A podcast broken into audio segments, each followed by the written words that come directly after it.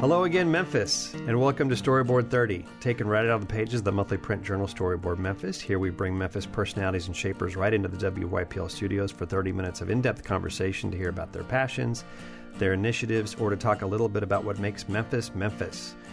I am Mark Fleischer, publisher of Storyboard Memphis, and your host for the next half hour of Storyboard 30. As I introduce my, my two guests today, I'm going to, to, to quote one of them and then talk about this amazing structure uh, and organization that sits out there on the corner of MLK and Danny Thomas. But I want to quote this gentleman for an article that was written and published by our associate editor here at Storyboard Memphis, Margot Payne.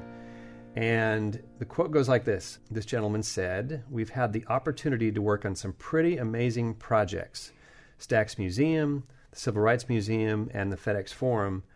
But I would say that this project is my favorite because of how many people in the community come up to us. We're honored, but they're grateful that we were able to save this building. To think if this building were to be torn down, what it would have meant. So the gentleman in question here in, in this quote is referring to the Universal Life Insurance Building. And that quote was from Jimmie Tucker. Jimmie is here to my right, um, and Juan Self is to my left, and they're of the architectural firm Self Tucker. Welcome, gentlemen. Thank you. Yeah, thank you, Mark. Really glad to have you guys in here. This is quite a year for the both of you, kind of a culmination of what, like, what, 12, 13 years of work now, right? Absolutely. Yes. In bringing the Universal Life Insurance building back to life in so many different ways. You just had um, you know, not only the 70th anniversary of the building, but also a great reopening a couple weeks ago on July 11th. I want to talk about all the history of the building, your restoration efforts, what you've brought back into the building, its importance to the community, its importance to, to Memphis and its location. But I thought we'd start out with that quote because of the various projects you both have worked on over the years. Jimmie, I'll start with you. What how do you feel about what's your what's your take on this project and in terms of the work you've done in comparison?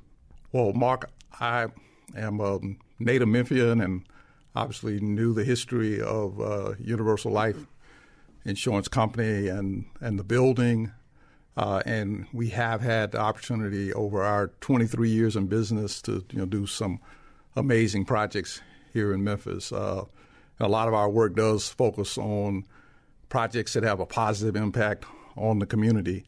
Uh, but this one yeah, has a special place for the people that were affiliated with the uh, Universal Life Insurance Company over its uh, existence from 1923 until May of 2001, when unfortunately the uh, company closed. So right. there are people that worked there that did business with Universal Life Insurance Company that had family members that worked there. So in um, many ways, the company was having an impact, a positive impact on our city during that, that period of time. And almost, certainly weekly and almost daily, we hear about connections to the project and hear about ways in which people have just fond memories of the company and the impact it had on, on their lives. So we're just surprised at the way that people speak to us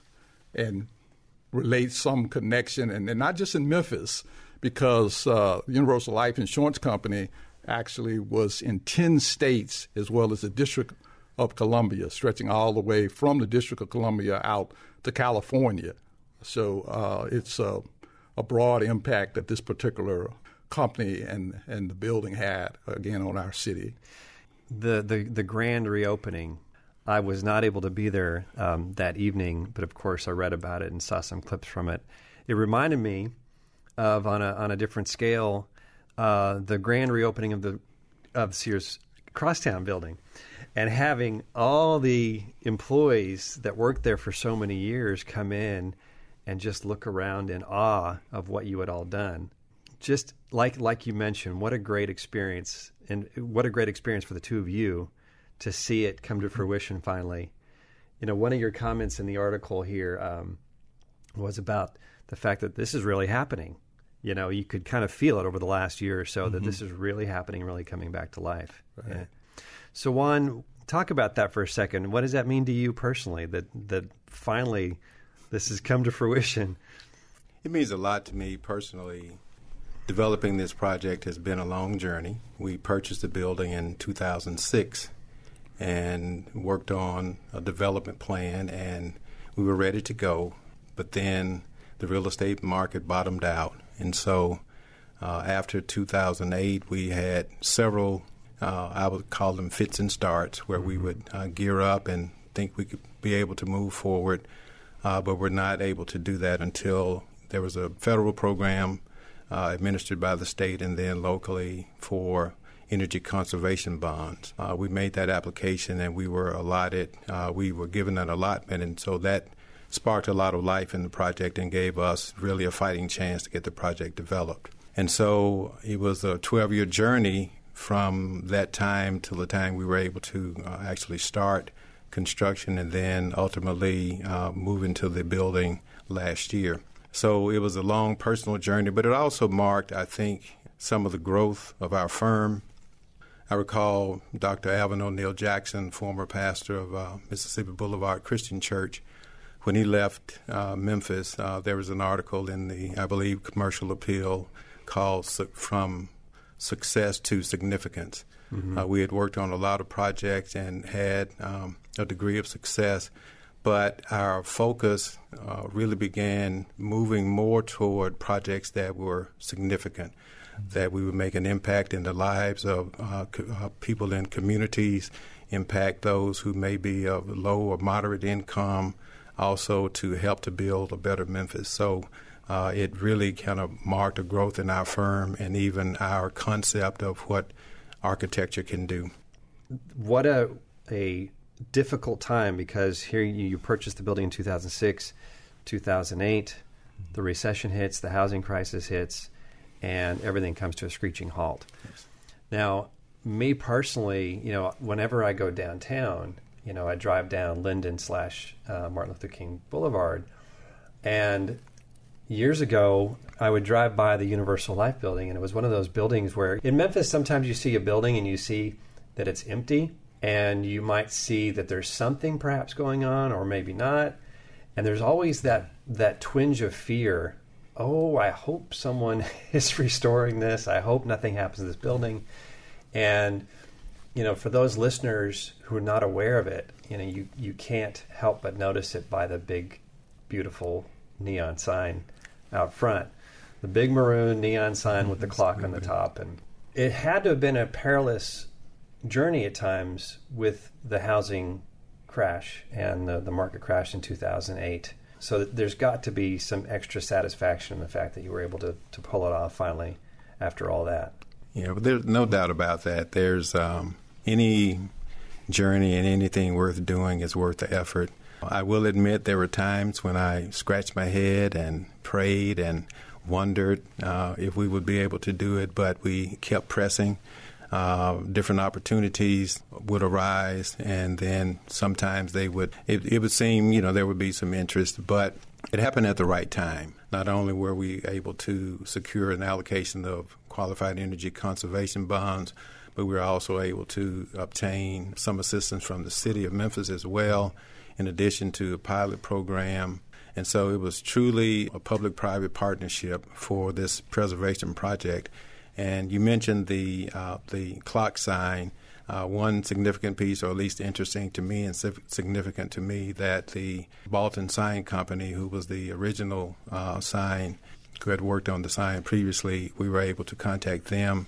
They were able to take the sign to their shop, restore it, and get it back to us. And in that 70th year dedication and re uh, or grand reopening, we were able to light that sign up as well as some additional lighting on the building. So that was a, uh, a great milestone for us. Did you light the sign for the first time during the opening? No, actually, we had uh, we had already lit the sign because actually the sign was, to your point you just made, driving by, the sign was actually one of those touchstones for for the project that uh, a lot of people related to that sign as really kind of an iconic sign, and it's actually uh, been featured in uh, different publications as well. So it, that was kind of one of the points uh, earlier in the process that we did make a conscientious effort to revitalize that sign and be able to turn it on to let people know that this project is moving forward and that uh, a some other completion of the project is is imminent. What an important corner, first of all, and then what an important location in South Memphis. I mean, we have so many important corners in the city, you know, um, Main and Beale and Front Street and Front and Madison. And, um, but that corner of MLK and Danny Thomas, just the names alone attached to those streets. Yeah. What an important corner, and also what an important corner for, for South Memphis. When, especially when you consider the years of devastation uh, with urban renewal and everything that went on there. Right. I, I sometimes look at that building and I, and I think, what a miracle that it survived. Right. And thankfully, there was a thriving. The life insurance mm-hmm. building, you know, was thriving for, for all those years, Right. which which allowed it to stay. Nonetheless, I still look at it as a miracle. I mean, we lost the Tri-State Bank building mm-hmm. Yes, we did. recently. And you know, if we can lose a structure like that, even we can, you know, it's again, I just I look at it as such a miracle. So it wasn't just a building restoration; it was also re-inhabiting the building with with business. So, for example, the ground floor is the city of Memphis. Yeah, the ground floor and the first floor. Yeah, the city of Memphis actually occupies just under 50% of the building. And to Juan's point about this public private partnership and our efforts to actually secure the funding for the project, I mean, that was just critical. It was really a game changer mm-hmm. because we went to so many banks and we had some potential tenants that included small businesses like ourselves. There was uh, engineering firms that had shown an interest in the project, as well as some other uh, law firms. But we constantly get the question: Well, what about the sustainability of this mix of businesses that you're presenting Yeah. uh, to secure a major loan for this project? And when, but when the city agreed initially through the commitment of Mayor Wharton, and and then we we just really commend Mayor Strickland for seeing the importance of this project, and then under his administration, they continued to support uh, the project because that was kind of at a critical time where they could have went in a different direction if they chose to. But again, we really appreciate the fact that two administrations saw uh, the wisdom of this project, and as Juan said, it's been a tremendous uh, public-private partnership for us. Uh, if you're just tuning in, this is Mark Fleischer, your host of Storyboard 30 on FM 89.3 WYPL. We are uh, talking with Juan Self and Jimmie Tucker of Self Tucker Architects about the wonderful repurposing and restoration of the Universal Life building on MLK and Danny Thomas. I want to revisit the history of the building for a moment and, and revisit the history of Universal Life because folks will see the building and, and you know, we, we know that the building itself opened in 1949, but Universal Life goes back much further and it has roots in, you know, on Beale Street, right? Um, in, in fact, specifically, it, it, it, well, it started in Mississippi Yes. and then moved, and I'm quoting Margot's work here. the um, first for the second floor for the uh, fraternal fraternal bank building at Third and Beale be, before moving to another location at 234 Hernando, and that's another very important corner as well. Another hugely important corner, Beale and Hernando, which it's not even called Hernando now, is it? That specific corner. But what a legacy from moving to Beale to, to that specific location.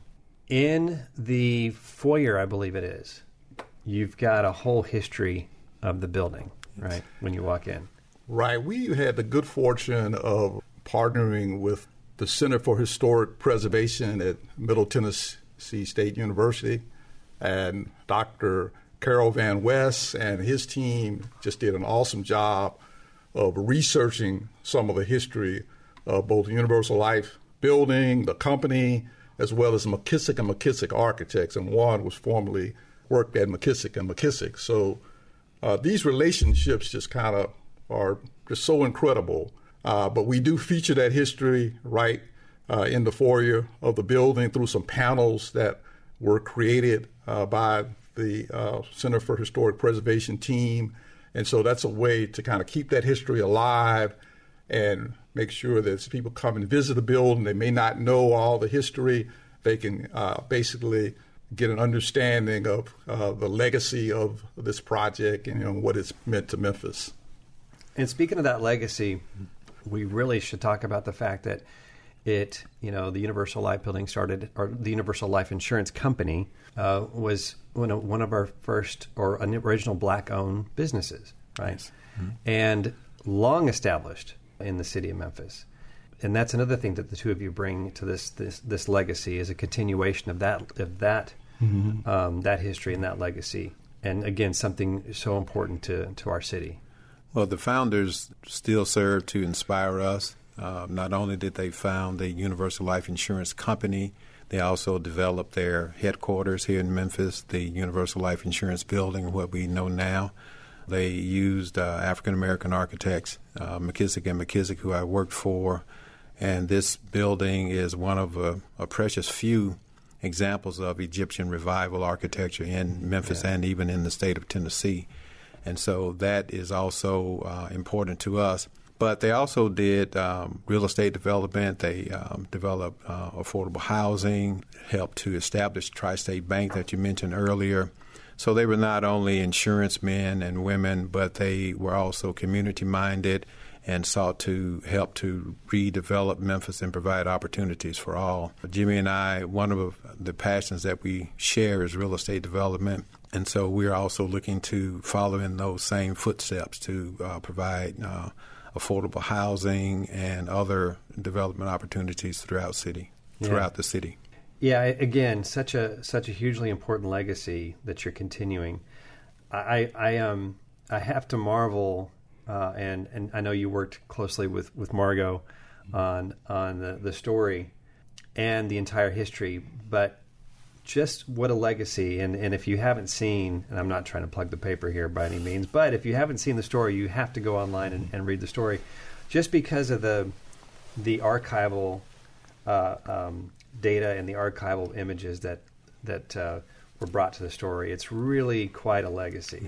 Yeah. well, thing i do want to add is that uh, we greatly appreciate the coverage and storyboard and the thing that really uh, I appreciate is the number of pages that, through your format, Mark, that could be devoted to the broad aspects of this particular story. Mm-hmm. Because, uh, you know, we have had different articles that have been written in a number of uh, our local publications and even some magazines, but it's never been this comprehensive to, to really tell the story of so many of the important aspects of Universal uh, Life Insurance Company uh, and its you know its impact on, on, Memphis. Yeah, and if you won't plug the paper, I will, uh, as well as the author Margot. Uh, Margot and I actually served together on the Tennessee Historical Commission's review board, and preservation is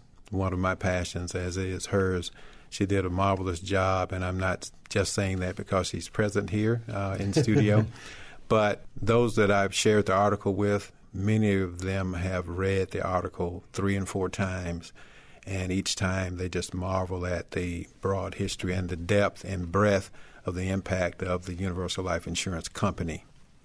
That's that's really nice to hear. Uh, very very nice to hear. Um, we um, we thought we thought it was very important to tell a comprehensive story. We thought that obviously it has such an important legacy to not just Memphis but African American Memphis, and and um, the comprehensiveness just it to, to us it was just it, it, was completely necessary to tell us as complete a story as we could. So thank you for thank you for mentioning that. Right. I want to talk about. I have, I have some questions that are some really cool things you have planned. The community cafeteria in the basement. What is that going to be like? Food is another means of creating community, uh, and the cafeteria is located, as you said, in the ground floor of the building, and that was historically where the cafeteria had been when the Universal Life Insurance Company was in operation, and uh, it was both. The space was both used by employees there as well as it was open to uh, people within the community. So uh, it is, we're actually wanting to continue that legacy for it to have that function uh, you know, within the building uh, as as uh, we look at how to renovate that particular space. I will mention that we are looking for uh, a vendor or really someone that would have really a passion for creating the kind of space uh, around good food and that would be a means again for creating community there in, in the neighborhood where the building is located. Yeah, I was going to mention it's it's more than just the building itself. Yes. Um, you're really trying to activate that entire corner. Correct. Right. Yeah. Yeah. What are some of the other other future plans that you have uh, around that that area? Well, one that's kind of interesting is uh, we we did a six minute film that actually was featured in the AIA Film Challenge uh, last last year, and we work with an entity called the Obsidian Creative Studio.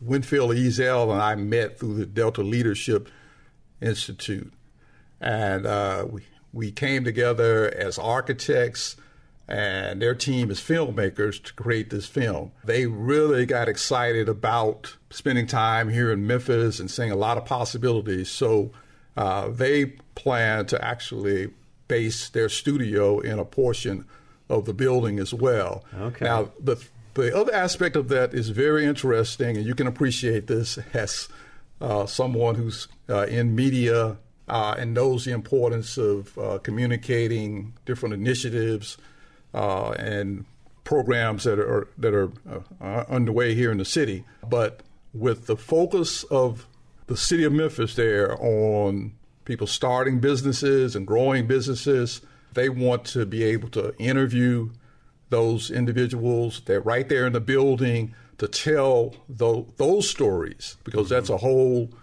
genre of interesting stories about how people are going about. I'll just say one other thing quickly because as, as entrepreneurs ourselves, we understand that sometimes people don't necessarily know the backstory about how businesses operate, and it's so important sometimes if someone wants to be an, an entrepreneur in a certain type of work or a certain type of business that they know more of the insight into what it takes for that business to be successful and the, the steps that they would need to take uh, mm-hmm. to engage in that business. So again, Obsidian Creative Studios plans to come into the building and create that kind of presence and that venue there in the in the Universal Life Insurance. And building. have and have a place for for budding entrepreneurs absolutely, to go. Absolutely, and, yes, yeah, yes, and learn yes, and, yes, and yes. be around other entrepreneurs. Right.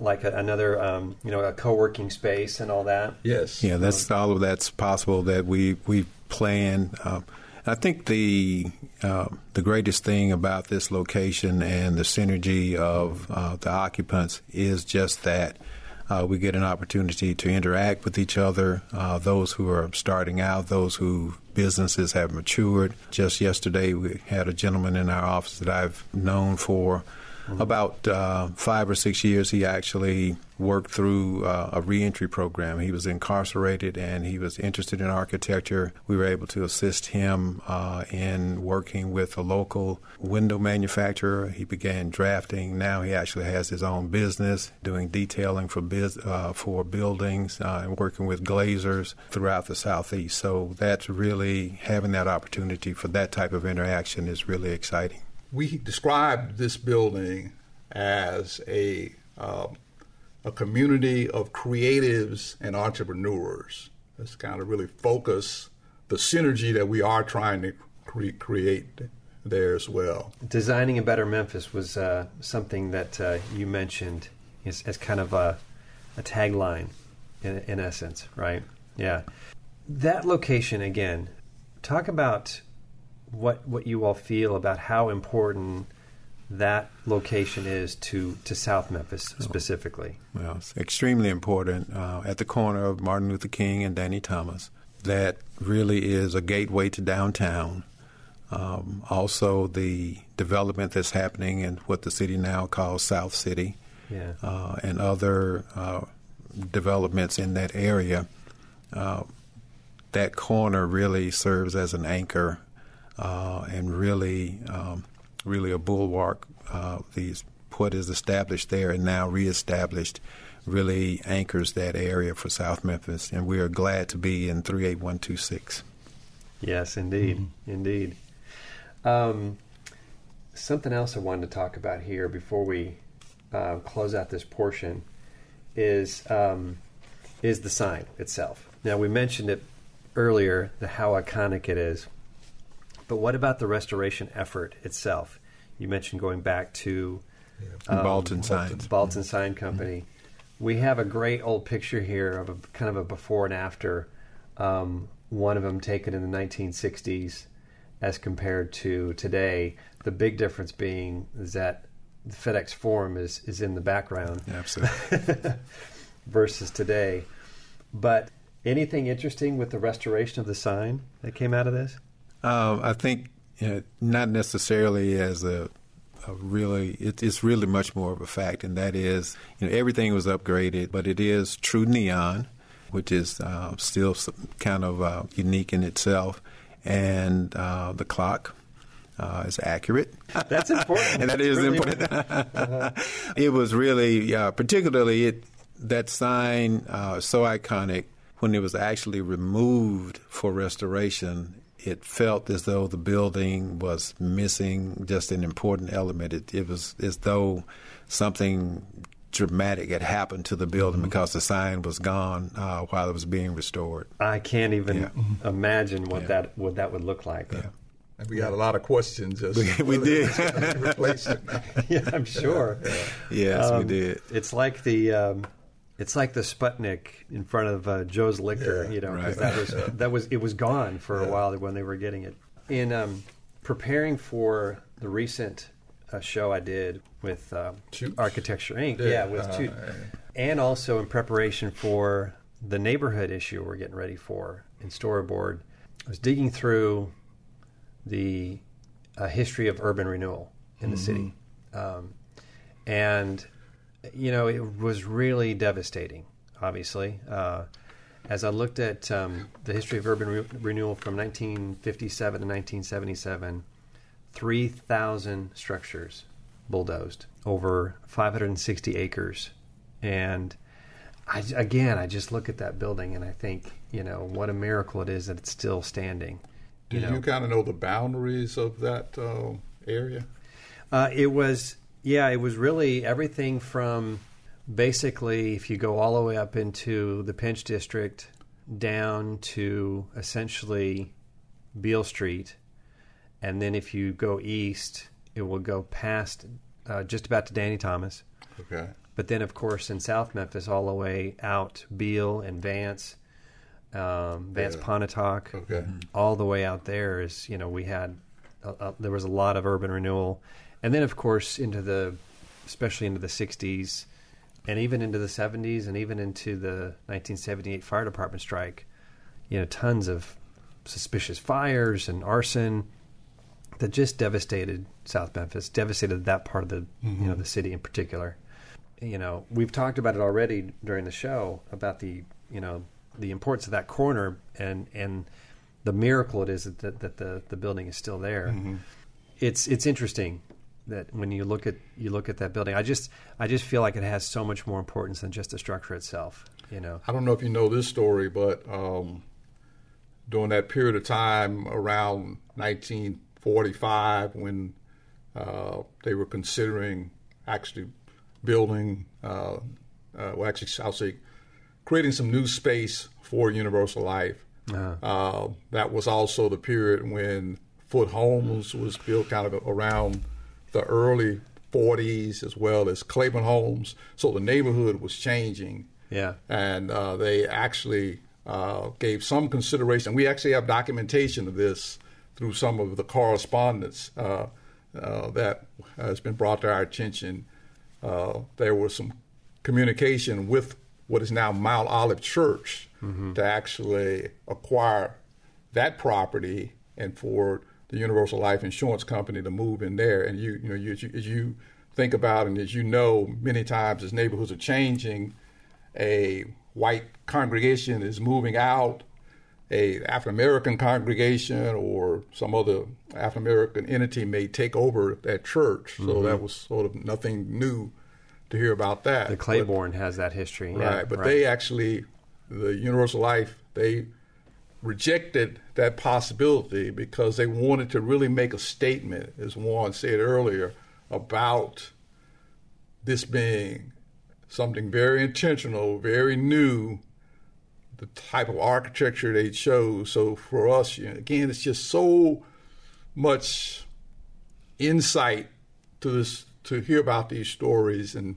and how they went about you know creating uh, you know this this new building. Yeah. yeah, it has such a presence. Um, you know, it it feels very stately. Mm-hmm. You know, in Absolutely. its architecture. You know, it's, it's it definitely does. It's established. And most of the time, we view the south facade, which is actually much narrower, but the west facade is really when you see just how um, significant the building is, just from an architectural standpoint. Mm-hmm. Uh, as it's uh, aligned on Danny Thomas, it really makes that statement uh, with a, a, lot of intention, uh, nothing tentative about it. Yeah, yeah. Right uh, directly caddy corner across the street, the, the, the new apartment complex going mm-hmm. up there. Yeah. Um, and Forum Flats. Yeah, yeah. Forum Forum Forum Flats. Yeah. And then um, and then directly across the street, we still have a gas station. Yeah, and, yeah. yeah. What do you hope to see in the future around that corner? Well, you want to talk about our interest in in uh, well, number one, I would say we want Forum Flats to, to, uh, yes, start absolutely. back the construction. We understand that they are unfortunately just working through uh, the insurance issues of the building catching on fire, but yeah. hopefully, you know, it's been uh, several months now, so yeah. hopefully, because that project probably would have been completed or very near, at least parts of it would have been completed mm-hmm. if it hadn't caught fire. But that's number one. We'd like to see that. But what I was about to say is that you know, we also have aspirations of doing a building on some of the property to the far east right. of the site uh, that we own as part of the Universal Life Insurance building property. Mm-hmm. And so part of what that would accomplish is that on our block, there is no residential uh, uses. And so that would be a way, again, to add to uh, the vibrancy uh, along that block, particularly between Universal Life Insurance Building and Mount Olive, to have some uh, residential uh, use there, some apartments, as it were. Yeah, yeah. And I think that's important as well. And that area, the activity and livelihood is already picking up. Uh, since we've been in, we've noticed a lot more pedestrians, cyclists. Um, the city just finished uh, restriping Martin Luther King to create a dedicated bike lane and parking. Uh, but uh, it's really interesting to see, particularly early in the morning when I come uh, on some days earlier. There are a lot of a lot more pedestrians that you would think would be uh, walking along MLK. So the entire neighborhood, the uh, vitality and livelihood, you can start to feel that energy coming. Um, but additionally, because we're at that area, uh, in at the corner of Martin Luther King and Danny Thomas, other opportunities, we certainly would like to see uh, revitalization of Robert R. Church Park. Uh, we've worked with uh, the city and others uh, on plans for that particular area uh, then development between St. Patrick's and Forum Flats, uh, other opportunities there. So additionally, as we move into the neighborhood a little bit along Vance, Pontotoc, um, a lot of infill developments are happening now, and so uh, that area is, is, starting to have um, uh, impact in terms of its redevelopment. And we're actually the architects for the restoration of uh, Clayborn Temple, and uh, the exterior restoration uh, should get underway. Uh, I'd say during the month of September. we're very close to getting that, putting that work out to bid. Mm-hmm. Uh, just working through some of the uh, approvals through uh, the National Park Service and National Trust. So that's an incredible another project that has, as you know, has an incredible history, and we're just honored to be a part of that project as well. Yeah. And then uh, even to Juan's point, there are uh, there's a project. Uh, you may know this building. It's kind of a lilac colored building there at Fourth and Vance. it's a two story commercial building. Uh, we're actually working with a, a group of uh, ladies that are embarking on their first real estate development project, Brown Girls LLC. Okay. So, I know, I, I and that's that's yeah. very interesting because it's allowing us to leverage uh, a lot of our experience through the Universal Life Building as as developers to share our expertise with them uh, as they consider working with the Downtown Memphis Commission or consider uh, being able to utilize historic tax credits mm-hmm. uh, and uh, really just how do we do successfully help them do a project. So that's been that's been very gratifying. I, will just add one other point. Uh, we're actually just to the north of us is one of the sites associated with Union Row. I was so going to ask about pretty, that too. That's pretty mm-hmm. incredible that that property of land just on the other side of, of Driver Street is one of the phases of Union Row. And so just mm-hmm. to imagine the impact that that development will have in, in, in the area is, you know, is pretty, is pretty amazing. Yeah, we, we were talking, uh, I had, uh, I had Rashawn Austin and, uh, um, John Zeanah in. We were talking about okay. 3.0 a few weeks ago and you know we were talking about how the city and we we for storyboard we put together uh, for the bicentennial we put together all the all the developments and projects that are in the works and how different the city can look in the next five years mm-hmm. you know and Union Row is a big part of that um, how often um, how often do you find you, you, you work with so many different agencies um, do you work with the NPI, the Neighborhood Preservation Inc. We team? do with Steve yeah. Barlow and mm-hmm. obviously uh, Archie Archie Willis. Yeah, mm-hmm. definitely. Uh-huh. Yeah. yeah. for all the various developments that are mm-hmm. um, on the south side of, of Union, the south side of Martin Luther King Boulevard. Right. Right. Mm-hmm. Yeah. Yeah.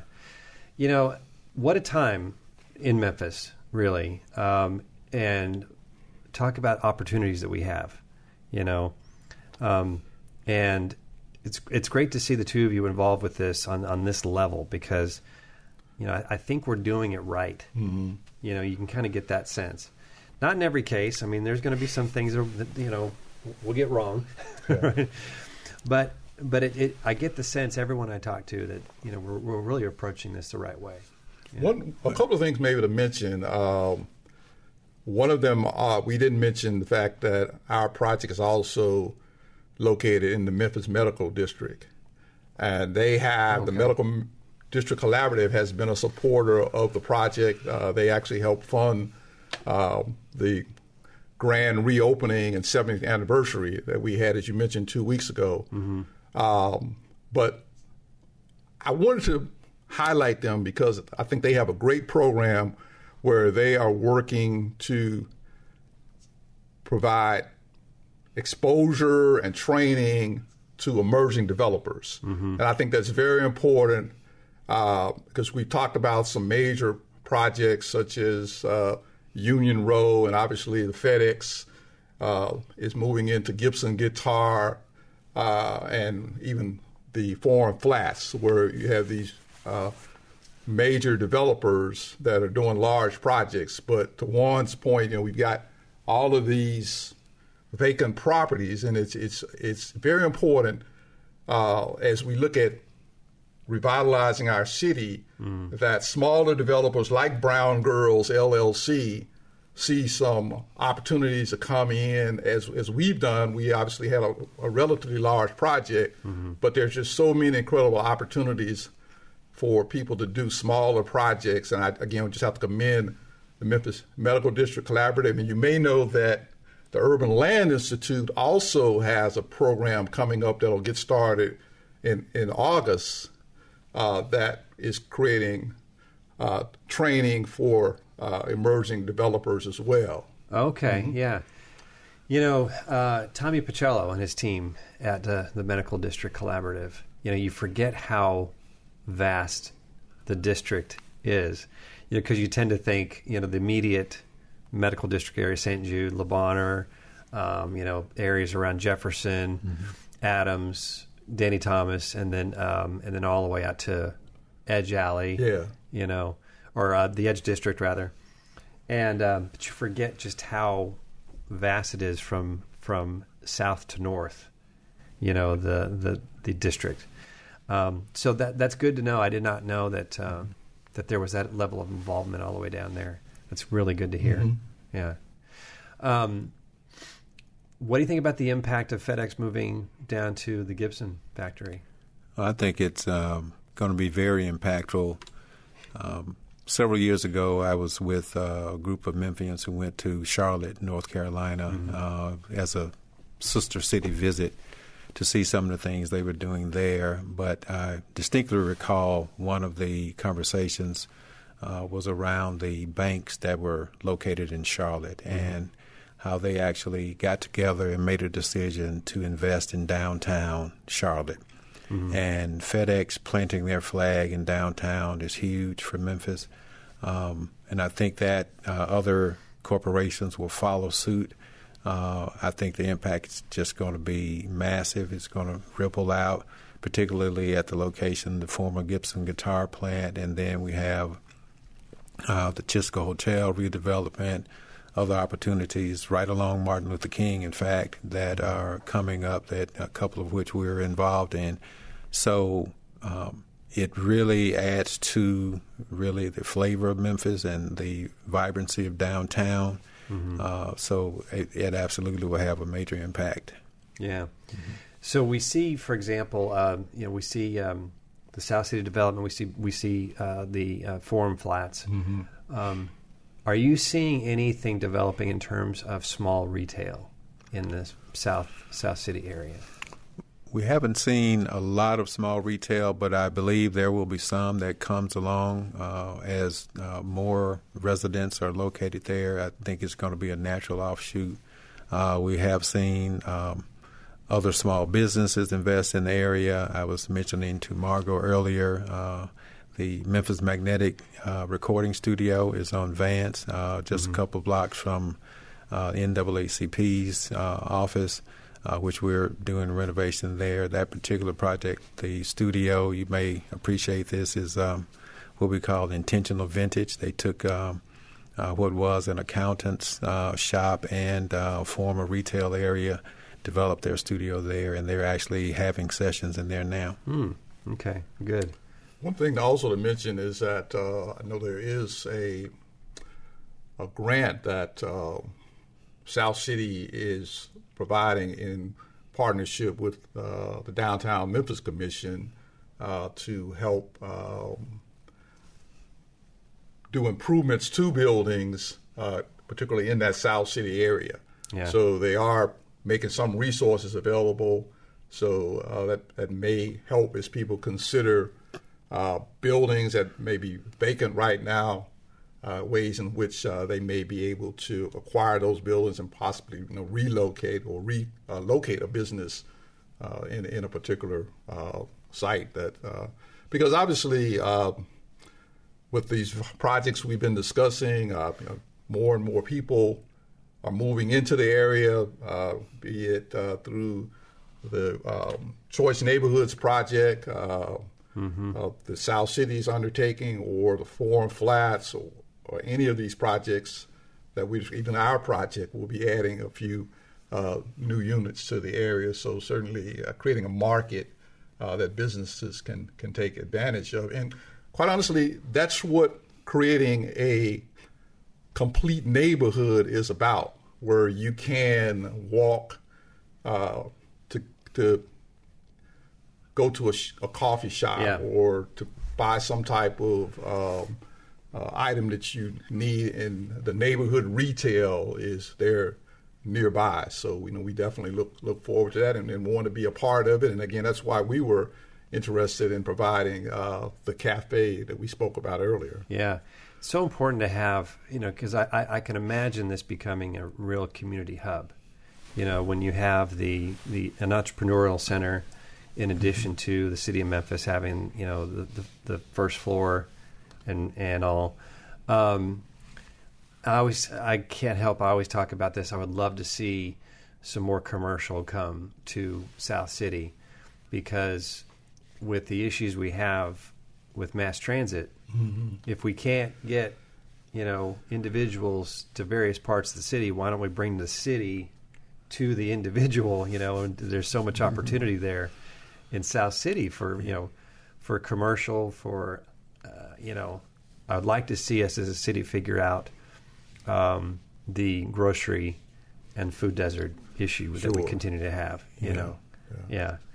Um, but again, what a you know what an important anchor the Universal Life Building, you know, is going. It, it probably already is, and it's already attracting folks to that corner. It is. It uh, even interest from uh, persons out of town. Uh, there's um, um, an organization that's already uh, actually contacted us to book tours when they bring their people to Memphis to come see uh, the Universal Life Insurance Building. And so uh, it is iconic, uh, and I don't use that term lightly. It is uh, Yeah. an iconic structure. Uh, and it has meant so much to Memphis and the African American community, but Memphis uh, in general. It is not only historical, but it's also future making. And to speak about the future, one aspect of the project we have not yet implemented, but that we have been long planning, and that is to have a solar array that's would Yeah. cover part of our parking lot, and it would be about a 50 kW solar array that could offset about 20 percent of the power for for the building, the uh, electrical usage for the building, and it would be going directly to the building. Uh, in certain cases, uh, the power gets sold to the utility, but in, in our case, we specifically would have it go to the building. That's part of us qualifying for uh, our LEED certification. Ultimately, uh, we're in the process right now of achieving uh, LEED Gold uh, certification uh, for for for the project. That's that's terrific. Yeah, yeah. Always nice to um, to have a means to to generate some more electricity and all that. Yeah, yeah. So to close out, I, I- I'll mention uh, again if if you listeners driving down Martin Luther King, or better yet, even biking down Martin Luther King, slow down. And when you get to the corner of Danny Thomas, take a look to your right, or if you're going, if you're traveling east, take a look on that left hand, in that uh, north corner. Or stop in Uh, and stop uh, in. That's yeah, that's the next thing I was going to say. Yeah, Yeah. Historic uh, gallery right there on the first floor, uh, and Yeah. again, it's an amazing story uh, to share. It is an amazing story, yeah. And uh, Juan Self, Jimmie Tucker, thank you again for coming in. I want to thank Margot Payne for uh, putting all this together. So if it hadn't been for Margot, we wouldn't have this story, wouldn't have this this whole synergy we have here today. So thank you.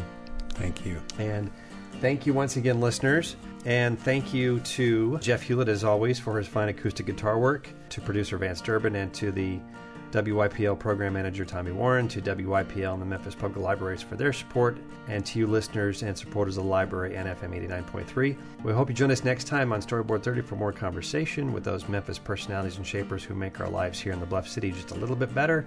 Memphis, make it a great week.